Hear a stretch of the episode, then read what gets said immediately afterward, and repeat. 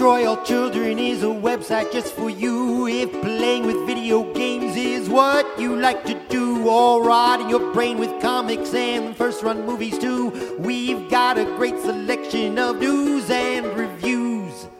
So search us out on the web, you just won't get enough of all our digital madness and other fancy stuff. We'll also make you laugh until your tummy's feeling buff. Destroy all children, you should go there now. Yeah. Hello and welcome to Destroy All Children, knowing me, Larry Davis, knowing you, George Brundle. Uh huh. Uh huh. Uh huh. Uh, big big games this week that we've been Oh. playing, both of us. One Well- of them. One of them is I well, I played one of them anyway. sure. Yeah. Look, I only got so much money. I I bought a video game. I'm not, you know, Mr. Ritz Carlton over here playing I- two of them at the same time. I just got from GameFly also. So I mentioned last week I just started Returnal uh, before recording, and between recording that podcast and uploading it, I finished it. So Oh, uh, n- not not a long game. That I guess uh, I guess it depends on if you're really bad at video games. Because I would also say not hard. But what? Uh, let me start. What do you want to know about Returnal? Ask do you me ever anything. re- do you ever actually return? no, Oh, well, Uh, that's sad. not as far as Sounds I. like it's got a sad ending. So that's the thing. What? I did not get the secret ending. Maybe it happens in that. I don't know. I don't think so Hmm. because I don't I don't care about the story in the game. It's stupid and also really predictable. So That's what I whatever. Like, what's the what's the basic plot of it? Like, Uh, you don't gotta spoil the whole thing, but like, I I don't I know next nothing about Returnal other than uh Space Lady. Yeah. and that's like a bullet hell third person shooter thing. Yep. I think. Yep, crashes crashes on a planet and then whenever she dies, she wakes back up at the crash. Mm. That's it. Well, I'm not sure I want to know much more about it, Returnal actually, because Well, it seems like pretty self-explanatory. Like I've seen gameplay footage of it. it. Just seems like you know, like I said, it's it's a bullet hell. It's a third-person shooter. yeah, yeah, yeah, seems yeah. neat. Yeah, I don't know if it's seventy dollars neat. but No. No, it is not. There's I was not surprised to see how. Yeah, I was surprised to see how fast you beat it. Uh, Yeah, actually, because Me like too. You had briefly talked to me about it, and then yeah, like you said, day after that, I think I saw you tweet like, "Well, I think I beat the game, guys." Like credits popped up. Well, yeah, so the first I thought I beat it on my second run, um second real one. Like you're supposed to die early on like a it's got like a Demon's Souls type thing. Mm. Um but on my second real run, I thought I beat it. Turns out that's the halfway point, which like it doesn't really matter cuz the game's split into two halves. Like you have 3 levels in each. Um and so once you get past that point, you're in the second half. It doesn't carry over any of your equipment or artifacts you got in the first half over into the second. So, yeah. Um, so basically, it's a roguelite. Uh, you do have permanent things that carry over between runs, um, unlocking items that you can find, uh, unlocking like mods for guns. Those will stay there um like upgraded if you find that gun with that mod again later on Mm. um again though the second half i beat on the first run so i don't really have a whole lot of insight into what exactly persists or what effect that has on anything um because the thing about the game is each level biome whatever is really big and so if you take the time to explore them uh, you're going to be pretty overpowered. Uh, by the Mhm. so for the final boss, I had an artifact that would give me a second life if I died. I had a parasite, which parasites are things you can pick up. They'll usually have one positive effect and one negative. Uh, usually, the positive effect is way better than what the uh, the negative would offset. It'll be like, uh, makes the one I had was I had like 40% chance if I used a consumable to not actually consume it. And Hmm. considering I had two large health items and like two small health items, and the large ones are like a full heal even with your health maxed out, uh, that was really good. Of course, so also like real parasites. Like you put Yeah. one inside of you, and it gives you a benefit. And you, like you know, you eat a tapeworm. yeah, the South Beach parasite. Yeah, but then like sometimes their eggs get in your brain, and then you die. Yeah, well, yeah, again, that's the trade-off. Um, Yeah. But then it kind of didn't matter because the last boss was really easy, like much easier than previous ones, and also dropped health items during it, which none of the others did, so I didn't really need all that extra stuff anyway. They just expecting like, oh well, you you spent all this time making it here. We're going to throw you a bone, and the I- game's going to just be done now. I guess? I don't know. Uh, Uh, well, like the the that- enemies the right before thing in particular.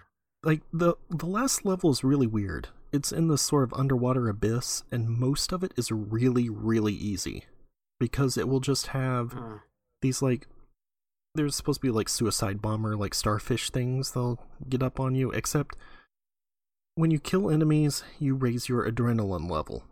And as that gets higher you are basically you launch more of these like auto homing projectiles every time you shoot.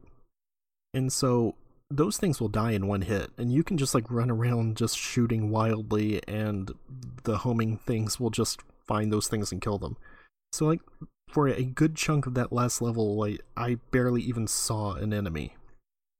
Then near the end, you get these ones that are really brutal, which are like these big tentacled things that'll just bum rush you, and those were where I lost most of my health. Um, but yeah, I mean the the health drop on the final boss, and that just strikes me as like, well, you've made it this far, so Yeah, we as developers are going to assume you've blown through all of your health, and you don't have any opportunities to heal, and you've spent all this time, and it's a rogue a rogue light, so yeah, yeah, yeah. uh, here, health. Yeah, I, I guess so. Well, it's also weird because the level before that has no boss. Um, you just like y- Ah. you go to the branches to get the keys to get the item that you need to drop down to the next level.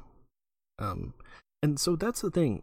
The bosses are by far the best part about the game. Like they're the ones that really like nail the bullet hell like feel of it. Where it's like you're looking at these patterns, you're dodging through them while blasting them.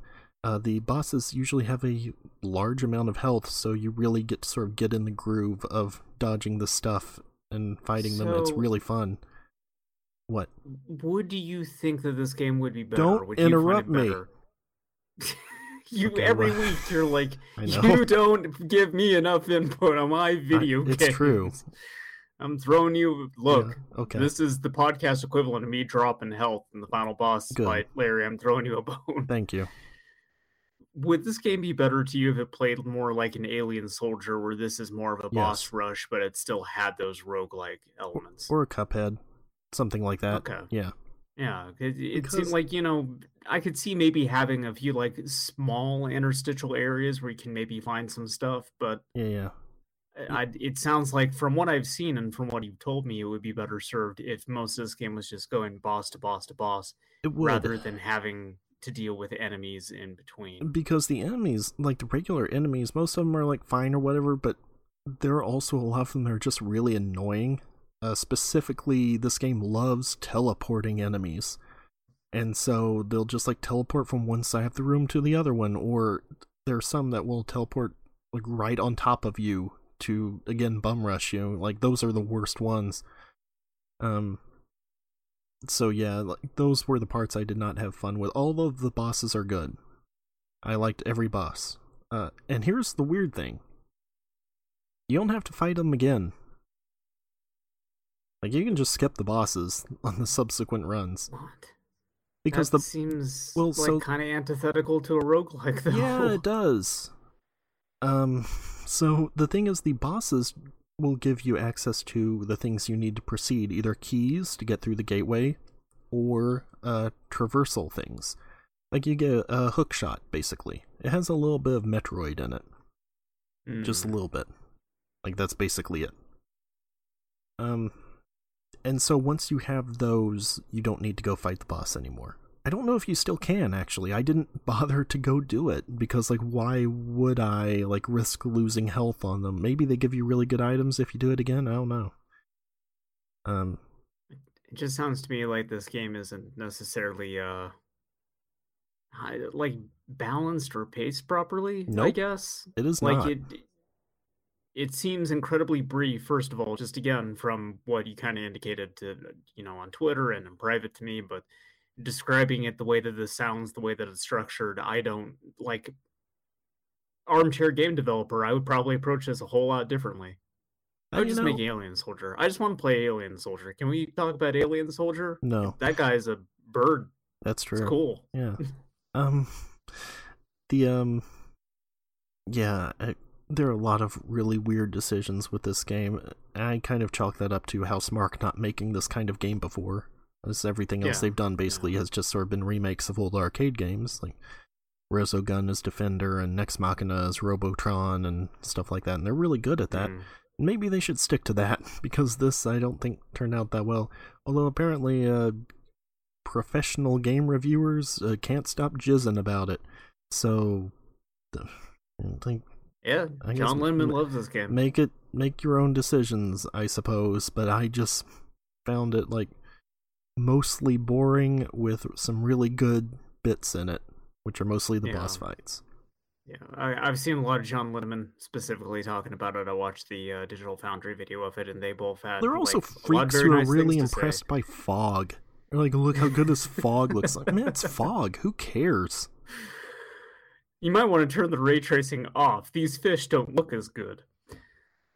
Sorry, I'm thinking about the Resident 8 Resident 8 Evil video. Resident uh, 8 where they they take a look at like ray tracing on the water in that game and it looks pretty bad. Um Okay. I haven't watched that. I just watched but, the one with the demo and I could tell the ray tracing looked worse. Yeah, yeah. And yeah, you were yeah. like um, oh, you were like, "No, ray tracing looks pretty good." And then later I said like, "What are you talking about?" And you're like, "Oh, I didn't watch the video." No, I watched the first one that they did. No, and it was at specifically that point that... you did not because no, you said I didn't see this they've when I was been showing you. out a lot of Resident Evil 8 videos, Larry. There were You multiple. The one that you were telling me about tracing was like, yes, I did. You said I saw one with a fire. It looked pretty good, and I'm like, "What are you talking about? This looks the same, except it has a bunch of crappy smoke that looks terrible in it." You're like, "Oh, I didn't see this." I thought the smoke looked pretty all right. It does not. I liked the fog that it adds, and like in the distance. That's Ugh. about it. But the water looks fucking terrible. So I shut it off. The cool thing about that game is you can't shut ray tracing off without completely backing out to the main menu. No, a lot of games are like that. They are. All right. Yeah. I Well, yeah, because I it's like completely changing the rendering on. method. well, I leave it on all the time ordinarily because I love seeing rays get traced. Except in Resident Evil 8, where it seems like maybe this was an afterthought and it was not properly implemented. Well, yeah, I mean it's basically a last gen game, just upscaled Yeah. on current consoles. But anyway, Returnal, uh, I would say check it out if it's like uh thirty dollars. That seems about right to me. And like I said, I did not see the secret ending because that requires playing through everything again and finding like these items. There's one item in each biome, and then I think you go through it again to do that. It doesn't matter. The story sucks and is stupid and really predictable. Like I got to the end, I was like, yeah, okay, is that it? So bef- Guess so. Great. before we totally move on from Returnal, because I'm a sick freak Yeah, and well, you're a sick freak like me, how approachable are the trophies in Returnal?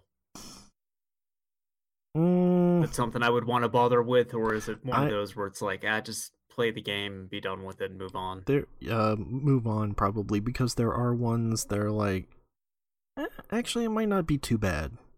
I'm not really Okay. sure, but the ones I'm wary of are there are a few. They're like get a hundred percent survey in each biome, but I don't think those are actually that bad because I think it's just like the collectibles. I think it's just like the um Mm.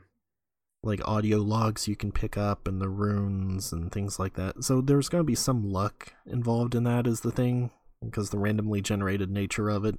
Um but Yeah. I think the way that game works is it's just like predetermined rooms and then uh the same the same item is always in that sort of room. As far as I could tell.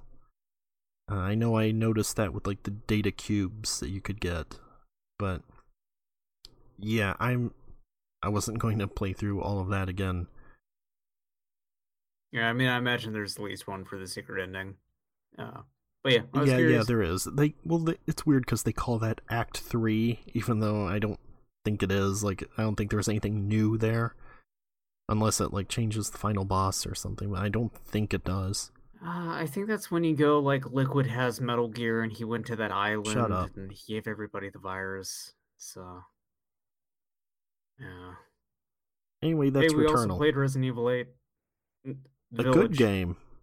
Yes, a great game. Yeah. In fact, uh, my favorite new game of the year. I'm trying to think like what else came out really. Oh no, Hitman Three came out. It's Yeah. probably a tough call between that and Hitman. oh, I like. Hitman Three more, but Uh, Okay. I Resident Evil 8 is doing some things that are like really, really landing with me. It's doing some things that make me really, really scared. Uh, for the first time in a Resident Evil game, I've actually felt fear while playing this. So and those of you out there, we're not going to spoil anything, but those of you familiar with George's various phobias uh, uh, can probably have a pretty good idea of what that I entails. kind of I kind of want to loop back around and do some spoiler stuff, but at the end of the podcast where it's easy to just shut it off and, and maybe come back another time if you want to hear our thoughts about more specific things. Uh, but sure, we'll we'll talk more generally about it at first. Um, hey, Larry, you ever play Hey, a little what? game called Resident Evil 4? No, what's that? Oh, There well, a you play as Resident Evil. there yeah, not a lot of people know about it because it was Hmm. on the GameCube and nobody owned one of those. Oh, Uh, but you play as rookie cop Leon S. Kennedy. right, I know uh, him the- yeah, the president's daughter. Six. Her life is at stake. Ada Wong is there. She Uh, have Albert Wesker. I'm just saying Resident Evil things at this point. You have no idea whether or not they're in Resident Evil 4 because no Well, one what- played it. Wesker wasn't. Uh, wait, does the president? was. Pre- no, he wasn't. Would presidential daughter have uh ballistic weapons or whatever it is Luis Of- says? Of course. Okay, good. Wesker's What not in talking Resident Evil about? Four. She's the yeah, she is. Yeah, he is. Sorry, I didn't mean to misgender Wesker.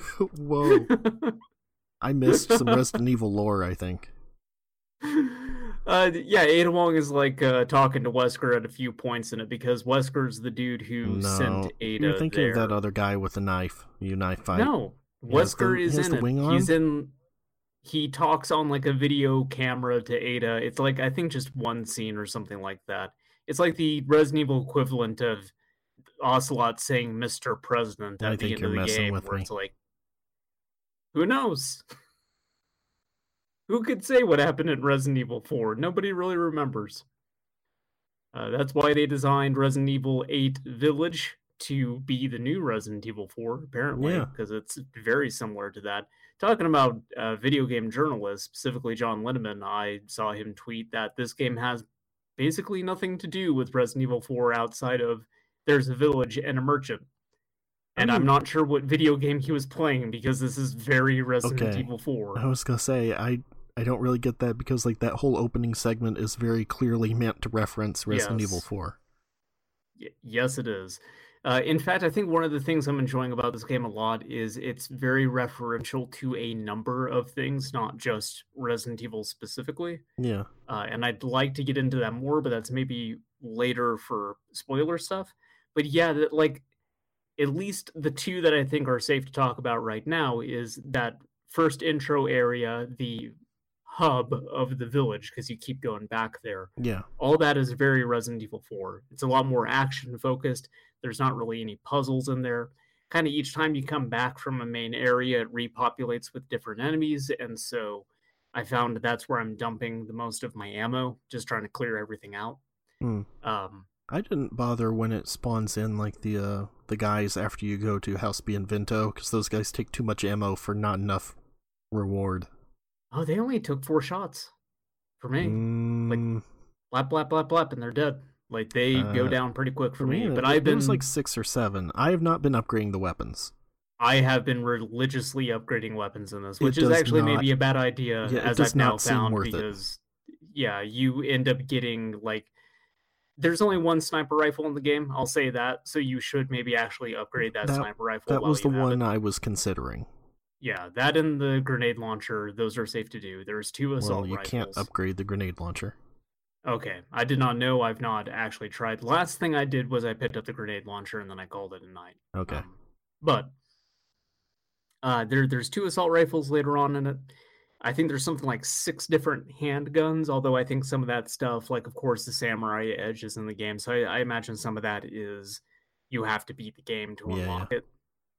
Uh, Yeah. And there's three shotguns. So my recommendation to anyone playing this is wait until you get the final gun in each line of guns before you start really dumping money into upgrading them because otherwise there's no point. As soon as you get the second shotgun, you're safe to sell the first shotgun. Yeah. Like the the only advantage the first one has over the second is higher ammo capacity, and you can just quickly upgrade that on the second one, which is what I did. Um, Yeah, the cost to do that's like uh, to to give you some perspective, like the cost to do that's about thirty thousand lei. I'm never not rolling around with like eighty thousand lei in my pocket. oh, I've got like three hundred thousand at this point because I just have not been using it on anything. Yeah, again, I've I've been routinely upgrading weapons and buying new weapon parts, which is why my pocket is much smaller than yours. But the even then, I've weapon- never felt I've been hurting on money in that game. The weapon parts seem like a much better ROI than the actual upgrades. Like especially for that They pistol, are. like I bought the increased magazine size for it Yeah. because it's like that was way cheaper than like manually upgrading it. Um, Uh, the the actual weapon upgrades are still pretty good. Like I when I got the second handgun, I did decide to like so I got the upgrade that reduces the recoil. I decided to increase its rate of fire and its stability or well, not its stability, I'm sorry, its reload speed. And I can just dump that thing like crazy now. yeah, but Uh, like same with the shotgun. again though, here's the thing with upgrading stuff like this: why upgrade rate of fire?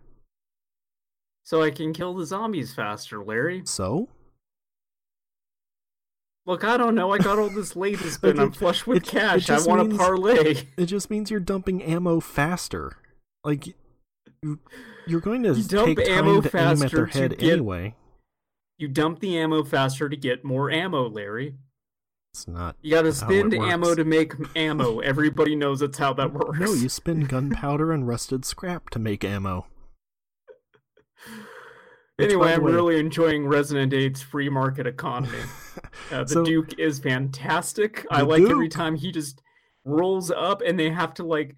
It's the only times that they seem to do it in the game is where they fade to black to start a cutscene is when the Duke shows up. Yeah. I love it. It gives him even more presence. And boy, let me tell you, he already takes up a lot of presence. This is a big boy. I like how you have them cook things for you and then you eat with them.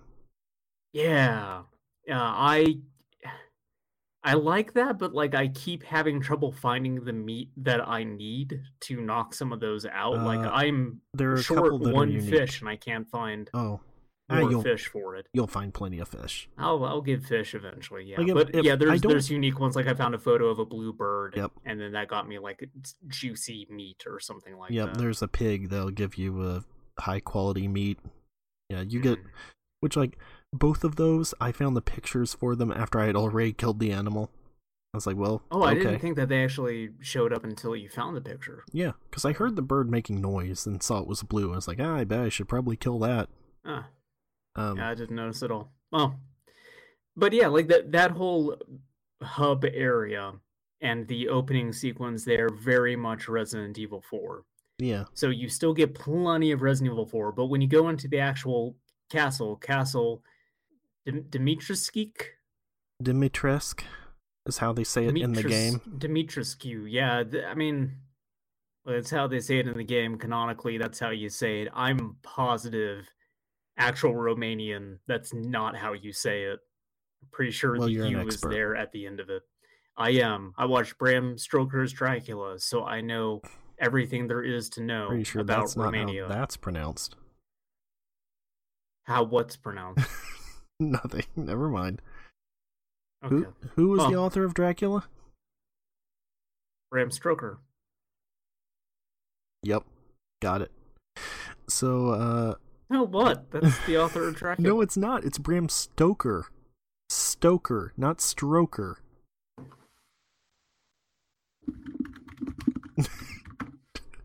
Bram Stroker and Hoop on Adult Swim. Oh, what the fuck? I thought you were doing a bit. Shit.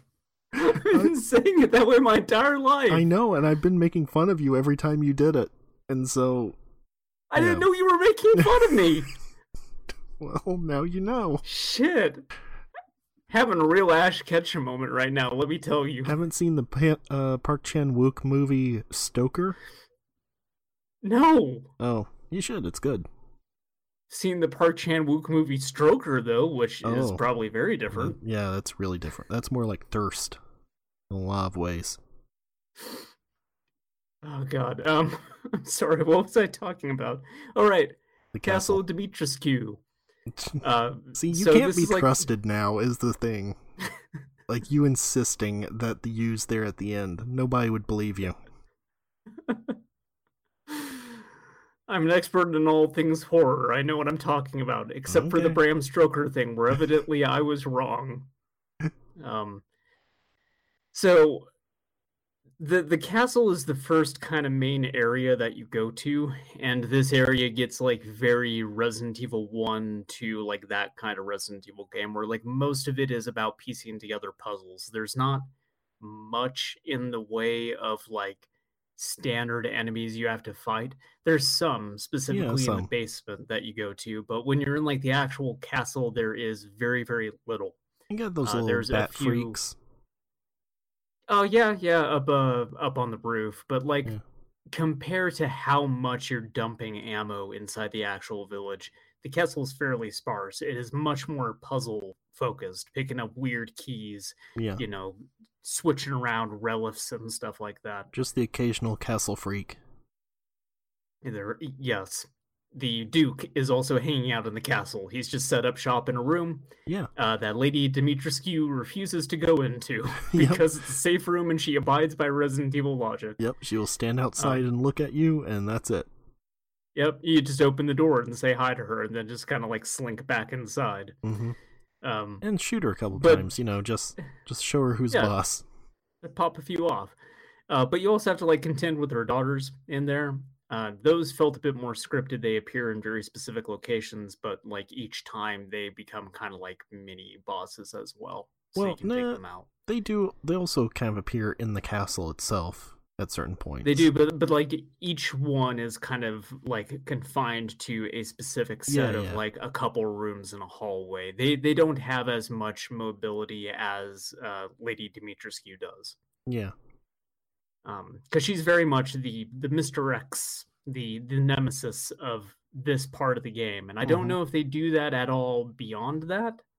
Uh, because Uh. the second main area, they th- there's sort of something there that's like that, but not quite to the same Yeah. degree. The Um, the second and third areas are pretty short, really, which is surprising. Like they're not nearly as in depth as the castle is. mm. Uh, and so I'm Yeah, hoping I've- the fourth will be sort of a. I I think it will be probably a bigger, more in depth area. that's I'm assuming going to be the factory, and Yeah. from some of the stuff I've seen about the factory, yeah, I, I do imagine that would be a much larger area. I I wonder if you can get to the factory if you can go there third instead of uh Moreau's place, which is where I went third. And it seems like that's kind of where you're supposed to go, but from the map it seemed like I could maybe go to the factory if I wanted to. I don't know. Hmm. Cake factory. Well, is the outro music for this episode going to be "I Belong in a Factory"? No. Uh, it's a good song though. Well, yeah, it's all right. I've not gone to that third area. I'm about to. Like Yeah, I like I you're, said, I just got the 10 grenade launcher. steps from it if you got the Yeah. grenade launcher. I've opened up the path forward and then I jogged back and I used the typewriter to make sure I I had Oh. a hard hard save backed up because I can never be too sure with video games. It's Uh, uh so type typewriters are still in this even though like there's auto saving. Uh, so it's just there as like a, a manual save option, except they're very sparsely located. And I get like the reason for that is probably that in like hardcore mode or whatever, the only way that you could save is by getting ink ribbons perhaps and going to those. But it's weird when you're just on the standard difficulty that there is maybe not a menu option to just make a hard save with the amount that it's saving anyway. so that's how 7 worked also. Like you had the save things, but it was just auto saving at certain points anyway.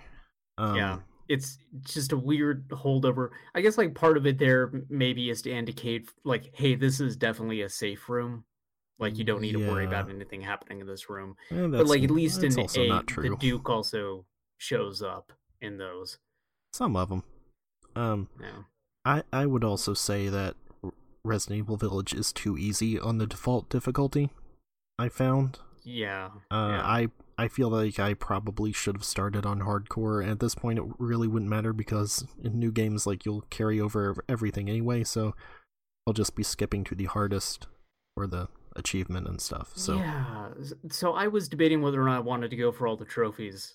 Uh, because again, to going back to what we established earlier on in this episode, you and I are freaks. If trophies You are me. generally attainable, yes, but but if trophies are generally attainable in a game, look, talk about what we're playing this week. I did finally go back and get all the trophies in Demon's Souls, the remake Mm. of that for the PlayStation Five, which I screwed up so royally with my build. I had to start an entirely different game and to do two full runs through it on a new save. Uh, I did make a busted build, so it wasn't that difficult. But just to put it into perspective, this is the lengths I'm willing to go through to knock out like three trophies. yeah, for me, it's only if I really like the game and if they seem like pretty doable. Is Yeah. the thing. For me, it's just if it's doable, I don't even have to like the game. oh, I know. just And yeah, it doesn't even necessarily like have to be that doable either. Like it can just No. be something you have to spend 80 hours on and you'll still do it. I'm so excited to see what the achievements are for Nocturne when that comes out. Mm, Because I get my gut feeling is they're going to do one for each ending of the game, which is going to be a fucking nightmare because that's an 80 hour RPG. Conservatively speaking, that's like an 80 hour RPG. And I've already committed to getting the like true demon ending, and I'm sure that there's a trophy for that. yeah, probably.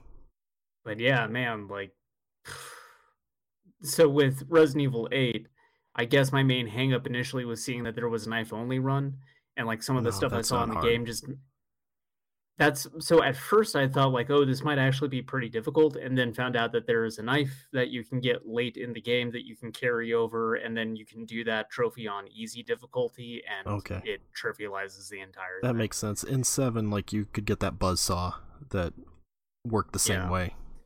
the the knife that you get later on is sick looking too. Cool. So, yeah. Uh, but same with like even stuff where um, you have to beat the hardest difficulty game, and it, it has some like shadow of villages or something like I I don't know. Yeah, They name it the something weird. one. But that one too, you can just carry in all your stuff. So if you get like uh, the Magnum and you upgrade the Magnum all the way, it will one shot everything inside the hardest difficulty. You can also So- get infinite ammo. So, Oh well, there you go. Yeah. That's So what yeah, I'm a saying. lot of these like, seem- That's the same thing I did with 7 was you could just do new game plus and you'd have all these weird extra items that made it pretty easy. Yeah. Yeah, the, the only thing that kind of um, is turning me away from it is you have to get like all the platinum medals and mercenaries mode. And Yes. I, God, I don't like mercenaries mode. that was also kind of the thing with um 7 the hardest part was the dlc specifically the, uh, the survival wave dlc but once i sort of figured out the trick to that it wasn't that bad. Um But yeah, also like, I- of note though uh Uh-huh. no storage things in village. Just what That's you can carry on you and that's it. That caused me some problems early on in the game. So the two biggest hurdles I've had in Village so far was that opening confrontation with all the werewolves, uh, because you're very limited. The yeah, a werewolf, Larry, a werewolf werewolf. W- Um, wer- wer- werewolf Here's the windup and the pitch. Werewolf? No, werewolf. Where? Say it. That's right, Ethan. It's a werewolf. Swinging. and miss. Um, my my biggest issue with that is you get very limited ammo at the start of the game. Guy just tosses you a gun. It's got like one clip in it. He's like, I, I don't know, figure it out. There's were- werewolves out here. Uh, so I died a lot because I didn't piece together that what I needed to do during that sequence is just run around and survive. I thought I was supposed to kill a certain number of them before it let me move on. Because you never played Resident Evil 4. No, nobody did, Larry. exactly. Like, how could you be expected to know that this is exa- exactly like the opening, right down to the point where they have one big enemy with a special weapon that you have to avoid? I can I play Resident Evil 8 using the Resident Evil 4 chainsaw controller? I don't think so.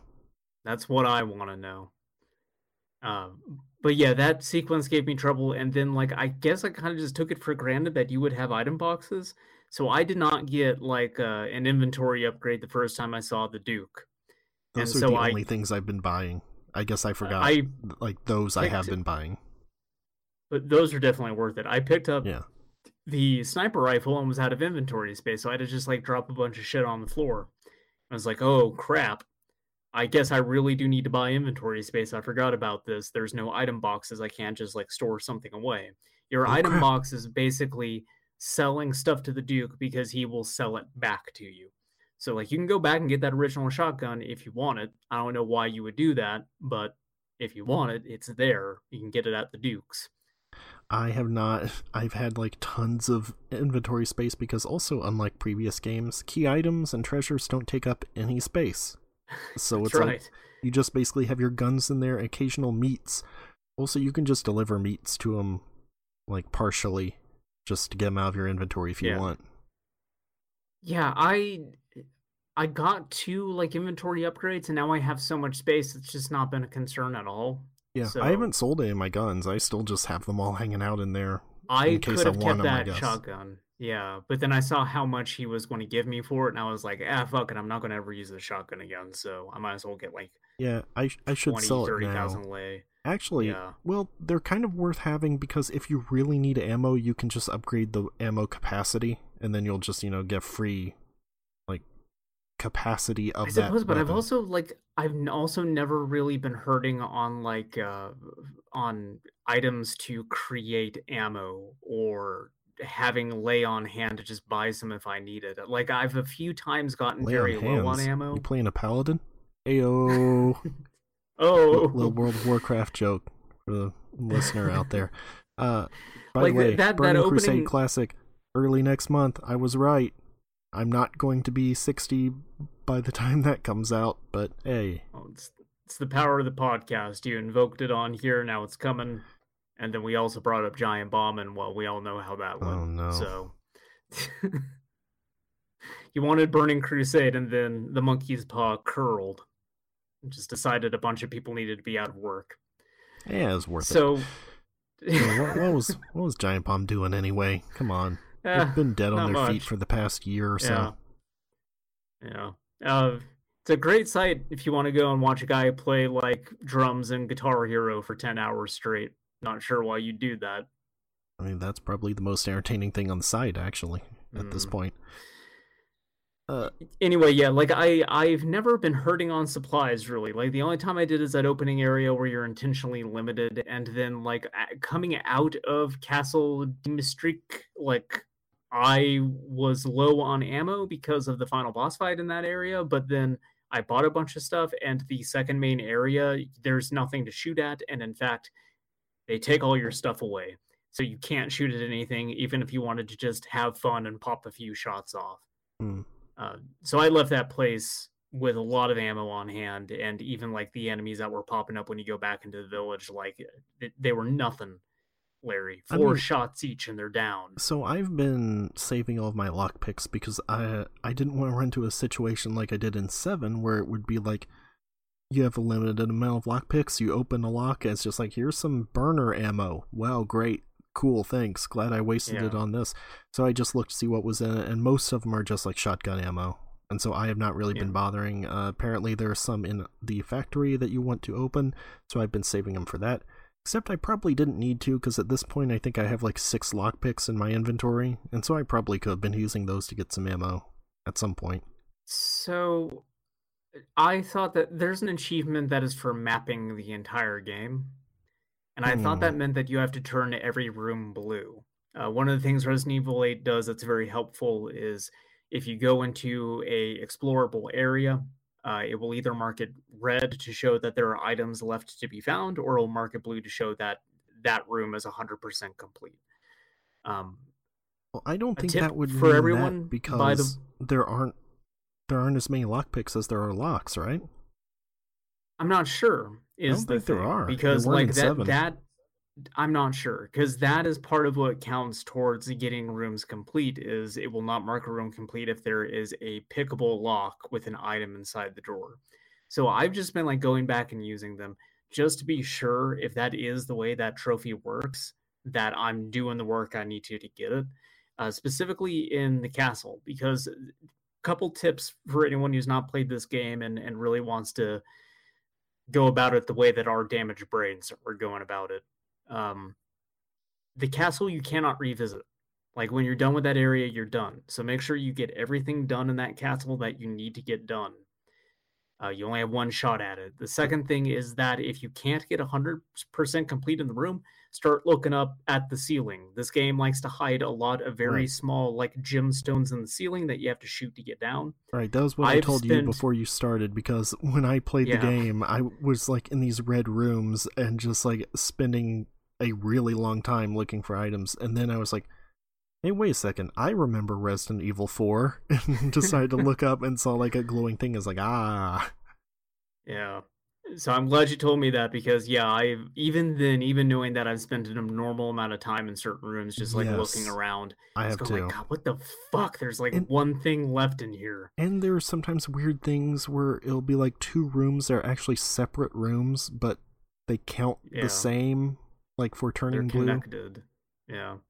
Um, Uh, I would also encourage people if they're really struggling with the room to just squat down, start looking behind doors and stuff, because occasionally there's been items that are like real low, and it won't necessarily give you the prompt that you can pick something up unless you actually crouch. Yeah, I would say other than the ones hidden on the ceilings and stuff, there aren't any that are hidden as deviously as some of the stuff was in Seven, where they would be like Yes. wedged behind dressers and weird crap like that. Yeah. Uh, I would encourage anyone playing this to just play the game and enjoy it and not play it the way that Larry and I play video games. yeah, Because yeah, there have been times when I have just spent like ten minutes in a room, like looking around Oh, trying to figure out where the gem is. I spent longer than that. There was one house specifically in the village I kept running around for probably half an hour. Couldn't find anything. It was like a fucking herb underneath the desk that I ran past to like 50 fucking times. Yeah, And part of it too was because at about 10 minutes into searching that house, I just started like running Ethan around, having him like point straight up at the ceiling, thinking like, there's gotta be something up there. There's like one thing left in this place. There's gotta be a fucking gem up on the ceiling. I also spent a No, while it was under me the whole time. in that uh, in the church looking for one of those goat things because it sounds like there's one there. There isn't. Yeah. Nope. It it just like That- happens to make the same noise. Oh god, the goats. So the goats are this version's game, or the, this ga- game version's uh Dimitrescu. Yeah, Bram Stroker, That's right. I'm Bram stroking out right now, Larry. smell Um, toast. That's right. Um, yeah, th- there's uh these the goats are basically this game's version of the little like Mr. Raccoon dolls, yeah, and so I. Yeah. Uh, I really hope that destroying those persists into new games the way that it does in It the should. other Resident Evils, yeah yeah because those don't mark off for room completion. And I'm positive at this point I'm missing some because I only figured that out when you told me. And I just kind of assumed and took it for granted that they were part of room completion. Well, also a lot of them are outdoors, and outdoor stuff does not obviously tell you like you've completed this area yeah. like the way Yeah. interiors do. I mean, I'm more worried about missing something in the castle because, again, you can't go back there. Oh, Um, I'm sure I did. Yeah, I I found two of them in the castle. So if you found less than two, you're fucked, Larry. I think I found three. Then it is I who is fucked. Yeah, I bet there was one on the rooftop somewhere that I needed the sniper rifle for, and I'm now just thinking about this. God damn it. God damn it. I wonder what those get you by the end of the game. Because I like how it's unlike the raccoons and the bobbleheads, where it's clearly like, yes, destroy these. With the goats, they have a whole thing where it's like, don't destroy these. Yeah. These ward off evil. You'd have to be a jackass to destroy all of these. Destroy all goats.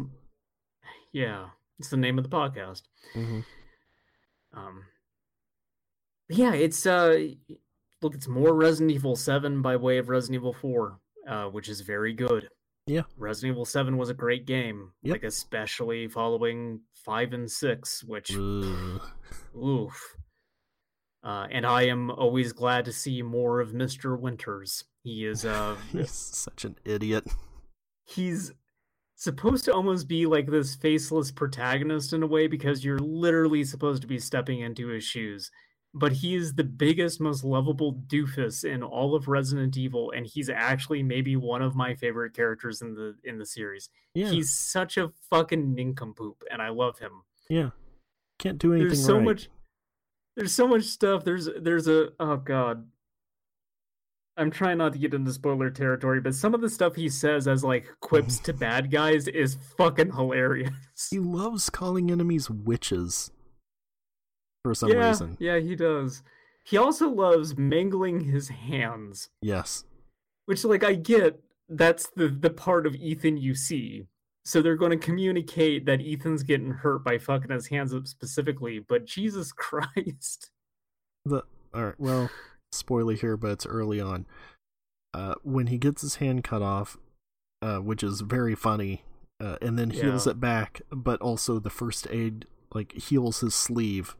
That I think is the best gag in the game so far. It is. Uh, I also like that when you pick the hand up, it just adds it to your inventory as a severed hand. Like it's a, just Yeah. a regular item that you're picking up in the Oh, world. It's fantastic. Again, that was in seven, so Yeah, yeah. sure, I, why not? Well, it's funny too because in seven they had to staple his hand back on, and this one he's just like, ah, I've done this before. He's got to like line it up, pour some juice on it. It's fine. Yeah. Well, I mean, he he does that with his leg. If uh if Daddy Baker Yeah. like cuts your leg off, you kind of just stick it on and pour the stuff on. Yeah, that's true. That's like a, a little like bit in that game that I didn't even know existed until like I think just this last year. I Mhm. saw like a YouTube video of it and was like, I had no idea this happens in Resident Evil Seven. Um, Yeah. I like that stuff. I think it's neat. There's stuff with uh, Lady Dimitrescu in the castle, like hidden dialogue and scenes with her that I did not see my first Oh. time going through there. Okay. Um, her reacting to stuff that you do, where I was like, I did not know I could kind of like fuck with things like this and and see her do this sort of stuff. Hmm. Um, you know, if you uh if you manage to get around uh and hide in the bathroom in the tub, she'll sit on you. What? Uh, what? Hmm. Huh? I mean, you get a game over. but- Starting a new game.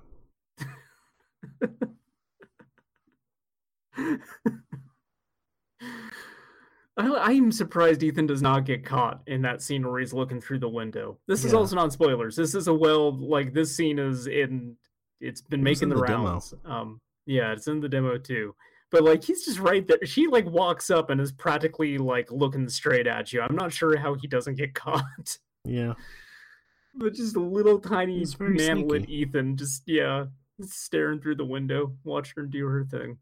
Um, I'm excited to see where they go with the rest of the game. There should Uh, there should have been a part where like he has to put on stilts and put a big coat on, like almost little rascal style, and pretend to be like another big person. Just be like, "Yes, I, w- I was looking at your castle and I thought it was quite nice." Like basically, guy incognito his way in. I'm wondering if you have some real estate you'd like to sell. Or, He's just uh, dressed up like Mr. X, but when he finds out, he's just like, huh, weird. I swear I've seen this before. sure. Because, like, it's probably not a, a spoiler either because they've shown some of this stuff in trailers, even though you apparently had not seen them. But the Umbrella logo showing up. And I like the Yeah. first time that you see that, Ethan's just like, now where have I seen this before? Yeah, on that fountain or yeah, the stone Yeah. dais or whatever. Yeah, I noticed that. And there's a another thing it's on later on. yeah. Just staring at it, going, like, hmm, curious. Oh wait a second. Would Ethan have seen it? Where did he see it? he So first of all, Umbrella is a major corporation in yeah, Resident yeah, Evil, so he undoubtedly would already be aware of it. Well, he but was then, rescued like, by Chris at the end, so yeah, he exactly. would seen that. Chris's blue umbrella, yeah, and he does helpfully point out at the start of this game that he's undergone military training, Yes. presumably at the behest of Chris and It Blue was. Umbrella. So, Yeah, Yeah. he says uh, Chris moved us here and gave us oh, military right, right, training. yeah. So, and then he shoots Mia, but you know, I'm sure he has a good reason. He's like, "Hey, Ethan, check this out." Blap. Blap blap blap blap blap. Like not just like my one, gun, Ethan? a bunch. Yeah. There, there's a bit. All right. Hey, Ethan, spoiler. you want to see a dead body? check this out. Blap. There's a, a little bit later on where you see Chris again, and he basically just Big Lebowski's him and just like tells him he's out of his element, like he's Donnie. it's really good. Oh, you've been in exactly one house and one castle, Ethan. You know how many goddamn mansions I've been in? Man, I've killed so many BOWs. Like, leave it to the professionals. Yeah. Do we just get into spoilers at this point? No. Because it Retro I- corner, and then spoilers at the end. So retro corner. it. You then we'll already said okay, that. And Retro corner will loop back around. We do the retro corner Anyway, first, um, and then and then the horrors. main, um, yes, uh, but main impressions. I'll say very good game so far. Really enjoying it. Yeah, I'm I'm liking it a whole lot.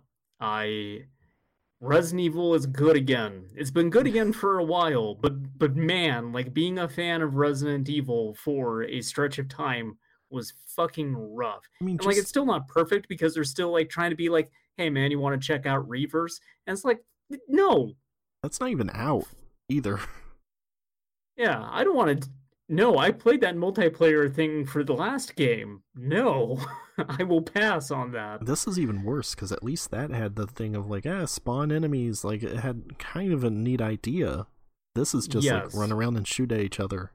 It was a good No, idea thanks. that they probably should have gone back to and worked out, but it, Yeah. like it was just executed on poorly. This one is just like, well, we got to make areas that we're reusing bigger, so we shrunk everybody down so they look like that Joe Biden photo. Like we need to make everybody Jimmy Carter size. yeah.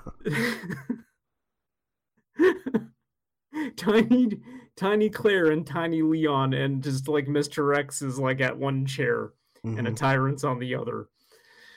Uh, Anyway, but yeah, like, corner. I was going to say, just Oh, in sorry. general though, like they made Capcom great again. They've been Yeah, they putting out bangers left and right. I've I've been saying it, but they're getting a lot out of that Resident Evil engine. Oh yeah, It's very, very good, and they should continue to milk that thing as long as they can. Like, this is a cross generational game. It still looks phenomenal. yeah, it does. Like, and uh, well, unless you're doing ray tracing, which again, turn it off. Uh, Um, I played with it on for a bit and didn't realize that it defaulted on, and uh, like switching it off now, I see no like major discernible difference there, except in performance. When I had ray tracing on, there were definitely parts of the game where it was starting to get kind of framey. Uh, Mm. but without it on, you're locked at a solid 60 frames a second the entire time.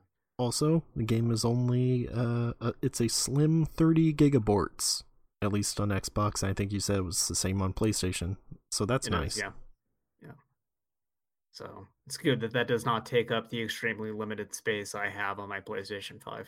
Devil May Cry 5 uh, Special Edition is pretty big. I think that's like 50. Well, Which you know, you gotta have all those, uh, gotta save all those particle effects. Yeah, that's true. Yeah. All those Retro Devil corner. Breaker arms. Like, you need at least one gigabyte for the uh, Pasta Breaker alone. Oh, definitely. No, those uh, textures need to be uncompressed. Yeah. Retro Corner. I got a couple games for you, Larry. They got nothing to do with each other. The theme is Then that there is no theme. Because I wanted to work through the list. You'd have I more wanted- material for next week. Yeah, well, too bad. We're talking about mischief makers, first of all. Woo! They make mischief. Yeah. Shake, shake. Mischief makers is great, yeah. Don't touch your robot daughter. Don't do it. Keep your hands to yourself. Mm-hmm. Marina. I do like I do like how many times that dude just you get that audio clip of him going, "Help me, Marina." yeah. It's really good. I like treasure games. Treasure is a treasure, and Mischief Makers is no exception. It's a fantastic, fun little quirky game. Put that on the box. Uh, George Brundle, treasure is a treasure. That's right. I treasure treasure. Uh, yeah, it, it's a platformer. Its its whole premise is grabbing items and throwing them, or shaking them around and having them do different things. Or Uh, grabbing levels are all- stationary things, kind of launching yourself off of them. Yeah. Uh, levels are all fairly short. Many of them have some kind of like gimmick to get to the end of the level, but they're all pretty easy to figure out. It's a game for children, uh, or for adults with a child's mind, like me. Well, you know, we're young at heart, is the way Yeah. to say it. That's true. That's the non creepy way of saying it. Non derogatory, also. Uh, yeah, I just it's got that charm of a treasure game. It it's fun and it's funny and it's colorful and it's got really good music to it. The gameplay is generally pretty solid. I would say that like I think my biggest issue that I had with it is you can do so much shit on the Nintendo 64 controller in Mischief Makers that sometimes I wound up doing things I was not intending to do. Yeah, I would because you, slide when like, I was not intending to. Or... use the C buttons to shake things in specific directions, which is weird, but a cool use of the controller. but then those also like make you like dodge around. Yeah. So like sometimes it it feels like the controls are a bit too imprecise. Um, but generally speaking, I didn't like I didn't have a lot of deaths because like the controls didn't work out for me. Like I didn't really die much in this game. Period. Um, there are collectibles in the levels to get as well, and generally they're pretty easy to find. Except like probably the lowest point of the game for me is if you want to get the true ending, you need to get all those and they tied them in the Uh, boss fights to not taking any damage in a boss fight, and that's asking a fucking lot. Uh, the bosses and mischief makers, true to it being a treasure game, do some real heinous shit that's hard to avoid. Um, so this is one of the times where I did not, you know, abide by my rule of getting 100% in a game. I got damn close to it. I got all the hidden, like the the little golden gems, except for the ones in boss fights. I didn't even need to do that necessarily. Why did Thank you, uh just not go all the way then? Seems like I tried. eh, I, I Mm, tried, but I encountered. you I tried by. I Larry. I tried, but I encountered two problems with this. The the first was- was just that it was very very hard and was becoming time consuming, and Oh, it was starting to make me hate mischief makers. The second is I think something's up with my cart or my Nintendo 64 because specifically the first boss fight, which is like a giant like uh yeah like a dragon in some lava and then a little like wizard that's flying around and you got to fight both of them at the same time uh, after I beat that fight, anytime I try to go back into it after the fact, the game locks up and crashes. hmm. So like I, I could not get back in to do it. it. It would do weird things where like the cutscene would play out, you know, play out to a different degree each time, but like characters' animations would start cycling or dialogue boxes would start pro- popping up where they're not supposed to be, and then the game would eventually freeze. Weird. So I that's one level I just cannot go back to. It's a legitimate cart. I checked it out. I looked at the board and everything. It's 100% real. I just something is wrong. I don't know what. Hmm. So it's unfortunate. I, I've had some other weird issues with games just crashing on the N64. I really do wonder if there is something up specifically with my Nintendo 64 itself. Um, because otherwise, I don't think it'd be happening at most of the time when it does it just the screen goes black and then i have to reset the console with mischief makers it's the first one where it was doing weird shit graphically um but like i had mentioned the stuff with uh pokemon puzzle league Yeah. um, and then there was some stuff with star fox um, and then i think i had issues with uh goemon too so i'm not sure I have a spare N64. I should try it out, but I've not wanted to bother setting up another Nintendo 64. Um, but anyway, I didn't go back and get all that stuff. Up. Just unplug the cables and plug them into the other one. Like, It's too much, Larry. I'm Okay. 33 years old. I have trouble bending over. I, I can't. I can't anymore. I need to have uh, Bacala's kid come over and do it for me. What? You know, the, the big guy. Sopranos. His kid? What? What? You said you need to bring Huh? Bacala's kid over and do it for me. Wasn't that the character's name? The guy who's helping Junior out? Bacala? Yeah. What about his kid, though? Yeah. What are you talking about? Well, no, because it's Bacala Senior. His kid's the big fat Bacala that comes over and helps out Junior. Oh, okay. No, I was thinking of Bobby's kids. I was like, why? I didn't remember them like No. coming over to help with anything. Like I finally got to the Senior, like, part- he died. Why are you still talking about him like Yeah. he's like the main guy? Because I have respect for Bacala Senior. I saw what he's capable of. well, yeah. I respect the shit out of him. I don't want to get hurt. You kidding me? he's dead. I want to. I don't want to end up like Ralphie. Ugh. My fucking kitchen. My brains bashed in over a fucking goddamn horse. I told you when it happens, you would never in a million years guess the reason why. and of course, Oh, it's that's because he burned a horse. That's like too that half that episode is just Tony and Chris just disposing Uh-huh. of Ralph's body very Also- methodically. Anyway, Also, subject the, for next week. the wig coming off, which yeah, that like, too. that was really funny to me when you're like, I didn't recognize Joey Pants with a full head of hair, and I had to not say anything about that. Yeah, Chris grabs it and comes off. He's like, "Oh, it's Joey Pants." Tone, we killed Joey Pants. I like when he's like, wait a second, Like you I mean uh, from the Matrix? Yeah, and Tony's just like, you idiot. it's the most obvious wig in the world. What's wrong with you? I do like that they don't they like gift Carmela the Matrix at some point Yeah. in that show. It's, like it's just like I'm now imagining her watching it, just being like, "This guy looks a lot like Ralphie. yeah. What's going on here?" Uh, that's what he got up to when he was in Florida. He did a little movie called The Uh-huh. Matrix. He talks a Yeah, lot about hit. steak. Yeah. Anyway, um, Miss Mischief Makers. It was after he was in Midnight Run. Oh man, it's another movie we should talk about another time. Uh, I like to Mischief. to it. No, I like Mischief Makers a whole lot. Uh, I, it's a fun, cute game. Maybe would not pay as much for it right now that people are wanting for a cart of it.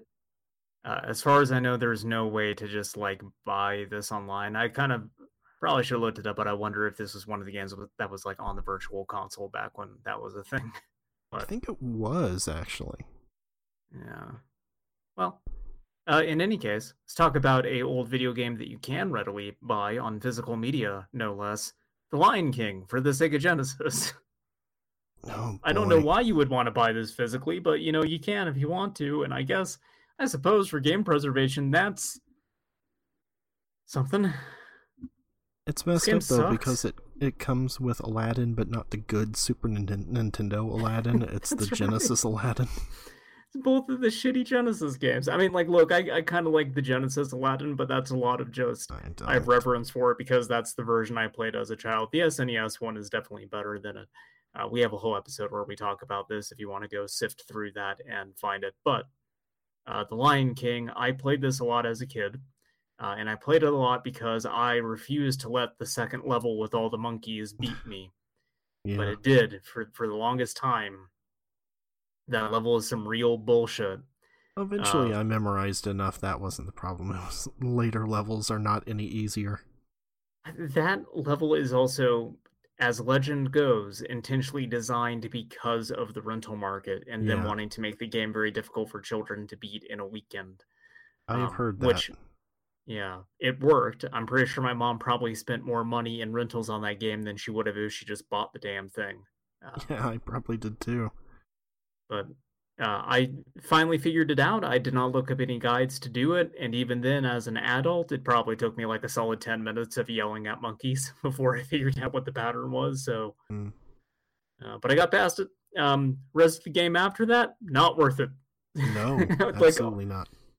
You know after what? all this time, The, the best part about the game yeah, is as soon Mm. as you hit start, it's just the clip of Timon saying "it starts" or whatever. yeah, like yeah. that's the best part part of that entire game. The rest Yeah, is just here, j- jump, jump around here, hyenas, jump over yeah.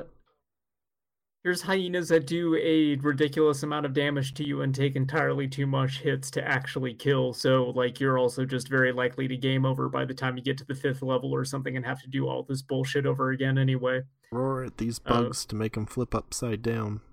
Uh, no, I don't want to.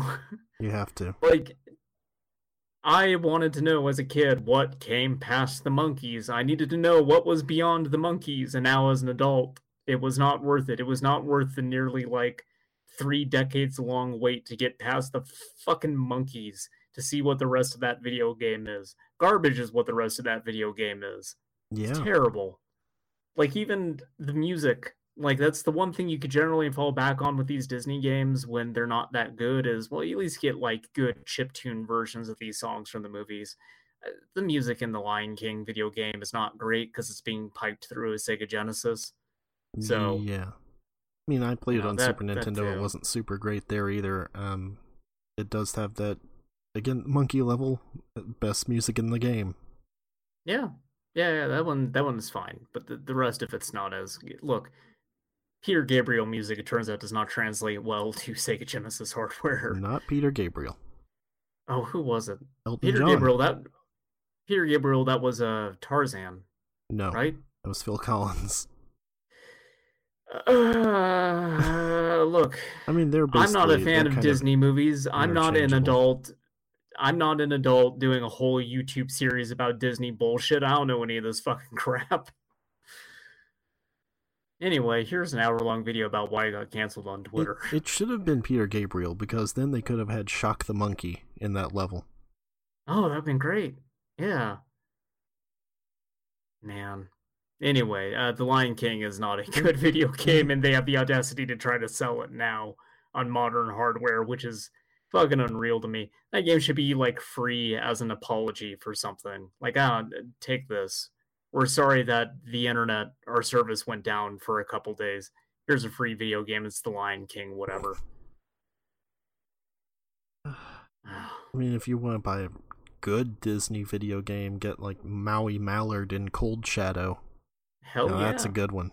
I should have played that instead, but no. I I needed to know what was past the monkeys. Okay. Yeah. Well, you suffered for it, now we all suffer for it. that's right. We eat Uh, the pig and together we burn. That's the motto of this podcast. Um, yeah, so rating these games uh, out of my favorite songs from the Lion King soundtrack. I mean, you know, come on, Mischief Makers is Hakuna Matata. It's great. Yeah, yeah. It's the one everybody remembers. It's the one everybody likes. Uh, I don't know. The the second one, The Lion King's probably one of the dumbass sappy songs about Can you feel lions tonight? fucking or whatever. Yeah, that Yeah. one. The one that I don't. Come on, it's terrible. The sappy love songs in the Disney movies, like the, Aladdin flying his gay little carpet around with Jasmine on it. Get real. Whoa. Hey now. I guess you can say that. What? yeah, I mean, yes, but also the carpet was gay, Larry. Come on, look Yeah, at it. Well, it made those swishy hand movements, right? Yeah, the carpet was gay coded in Aladdin.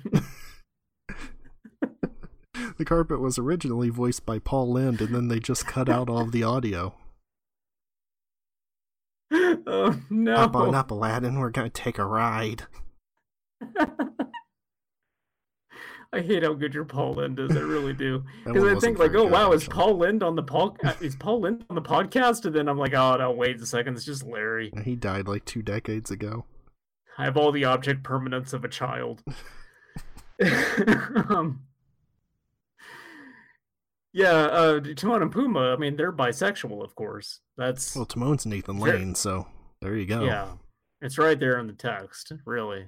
Um, and uh, scars into incest, famously from that cut that that scene that they took out of it.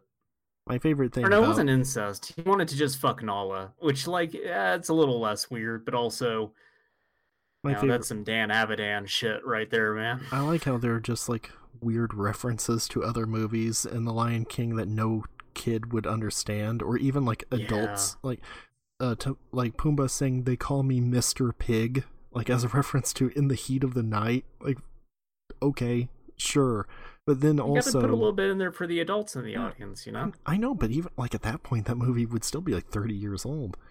Um, and um Scar when he says something like, "Oh, you have no idea" or whatever it is, like that's a reference to Reversal of Fortune, another Jeremy Irons movie. That one was more recent, at least. That was like Mm. three or four years before Lion King. It's available on HBO Max, I think. You want to go Oh, check it out? go. Part of the Jeremy Irons collection. Yeah. Oh, I was looking at um well in preparation for what we're going to need to do in the future. I was looking at Crunchyroll and VRV.